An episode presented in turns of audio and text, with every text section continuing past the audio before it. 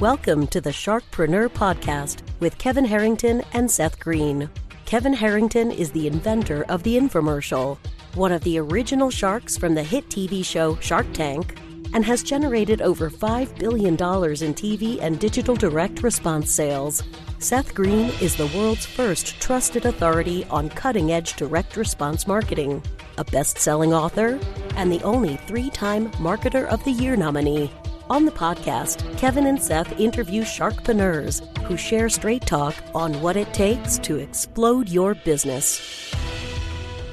49 faces looked to him in triumph. Over the last 12 months, they had each taken turns and promoted his business for a week at a time driving over $987,342 in revenue.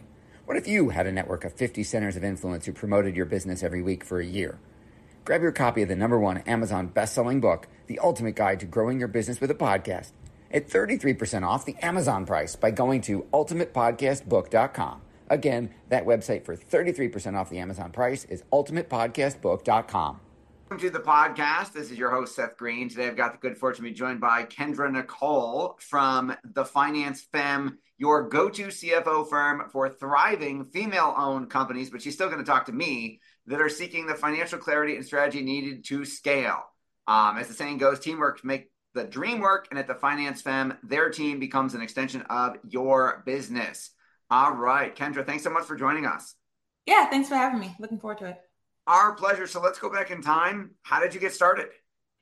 Uh, well, I've always been in, intrigued by finance. Um, my mom's actually an accountant. My dad is an engineer. So I feel like I was, you know, just beat into me at a young age to do everything in like Excel. And, you know, I was the girl who was a little kid doing my mom's grocery list in the Excel spreadsheet. Um, so I was always interested in that. And then went to school, went to Clemson University for corporate finance, and literally just started my career in finance and haven't looked back since. Um, but when I was sitting in on these boardroom meetings at the time, I was working at GE, and I was sitting in on these boardroom meetings supporting the CFO and CFO, CEO. They'd have these conversations, and you know the CEO wouldn't make a move without the CFO's approval or financials or numbers, data.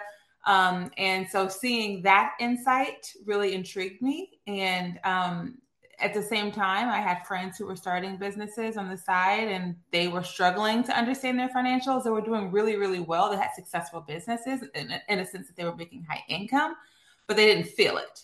And so um, I kind of took that learning that I that I got out of those boardroom conversations while I was in corporate and created um, the fractional version for those small business owners.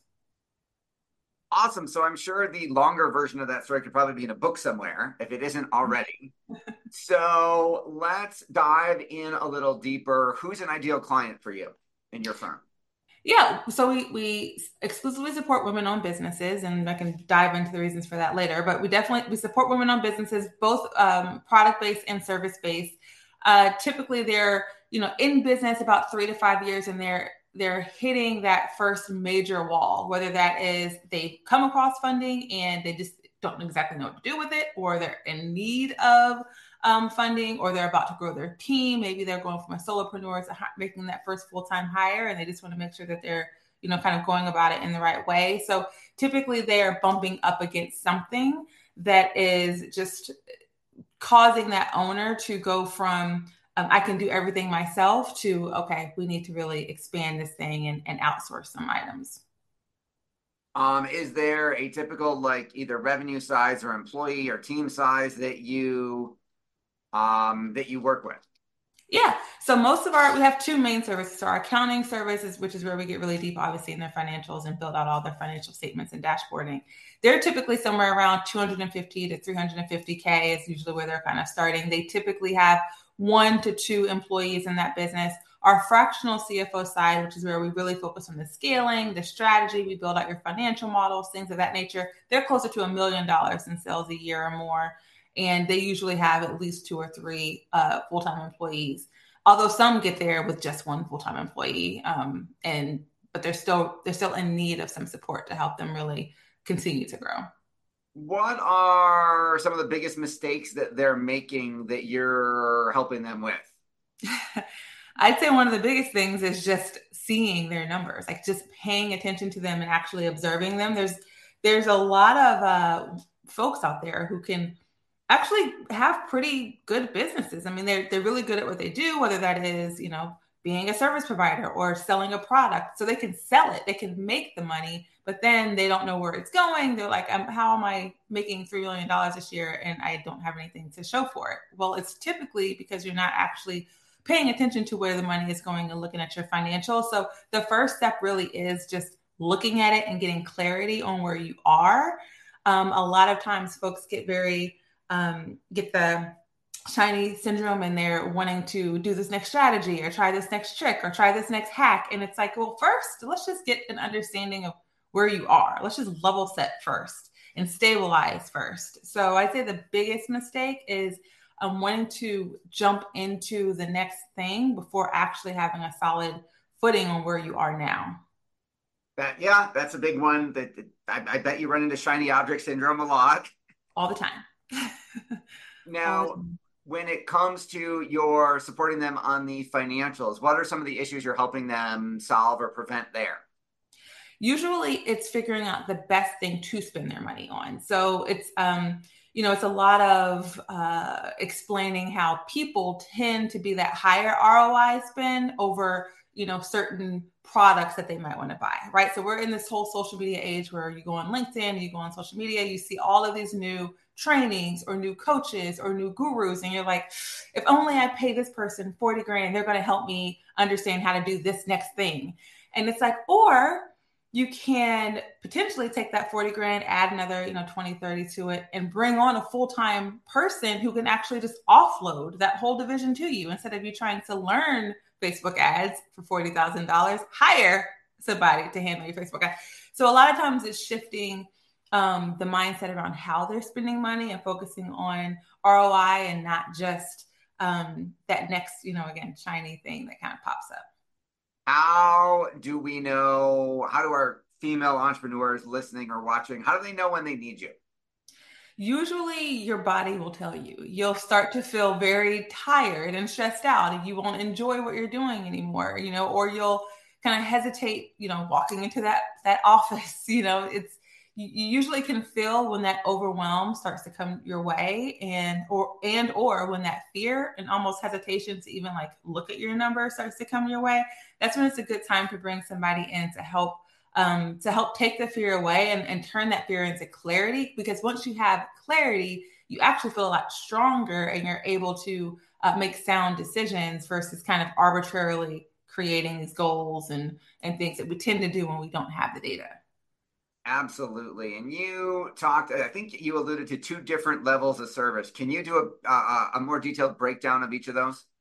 Sure, absolutely. So the uh, one is the executive accounting solution. So that is for individuals who really just need that clarity. So you might already have a bookkeeper, you might already have an accountant, but if you do, we would actually take that process over and we would touch your books every single day to keep them up to date um, and create your financial statements at the end of each month, send you over the details of that financial statements, give you some dashboards and tell you exactly like what we're seeing in your numbers. So we really break that down.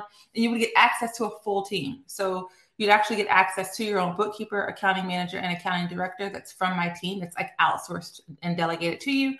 Um, and then for the CFO side, it's that plus some CFO level on top where we actually have um, monthly meetings on your strategy. We create your financial plan and we go um, deeper into more forward looking financial strategy versus uh, the accounting, which is more so past tense.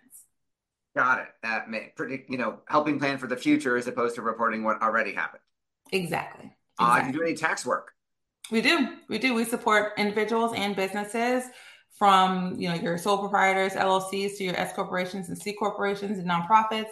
Um, so we do actually do full service on tax preparation, but also we really focus on tax planning because we don't believe that taxes should just be a season. Taxes is not a season; it's a year long strategy if you do it right. And so that's where we where we really really focus in, but we also just solely do preparation for folks as well. Awesome. You've achieved um, quite a bit of success in your own business and helping all of your clients. What's your biggest challenge now? The biggest challenge actually is figuring out if we're going to continue to grow or if we're going to just, you know, hang out here for a little while. You know, I think I think there's this thought that you're you're always wanting to grow. And of course, you know, small growth is kind of necessary to balance retention and, and attrition and things like that. But um, but it's a, it's a mindset shift of like not wanting to always scale. And I'm finding myself here now well, I have a three year old. So once I had the three year old, that's when it clicked where it's like, uh, maybe you don't have to always scale. Maybe you just have to like chill out for a little bit and get some sleep and get naps when you can, um, because a three year old is crazy. Um, so that's really where I've been these last couple of years is trying to figure out like, do we just continue to scale or do we just kind of hang tight for a little bit? Which I think I think we're going to hang tight for a little bit. Well, glad we were able to help you. Not at all make that decision. Sounds like you already knew what you wanted to do. Um, your passion is obvious. What do you like best about what you're doing? Oh, it's the it's the transformation of the clients. It's the, you know, from when we initially talk to them on consults and we kind of can hear the anxiety or the, the frustration or whatnot in their voice to working with them a couple of months later, hearing the excitement, hearing them actually want to hop on these financial review calls. Cause I get it. Finances, taxes, sometimes it is, you know, a little boring and not the most fun conversation to have. But um, but to be able to have those calls with them and see the excitement and see the, the changes in their business, which for a small business owner means a change in their personal life as well, right?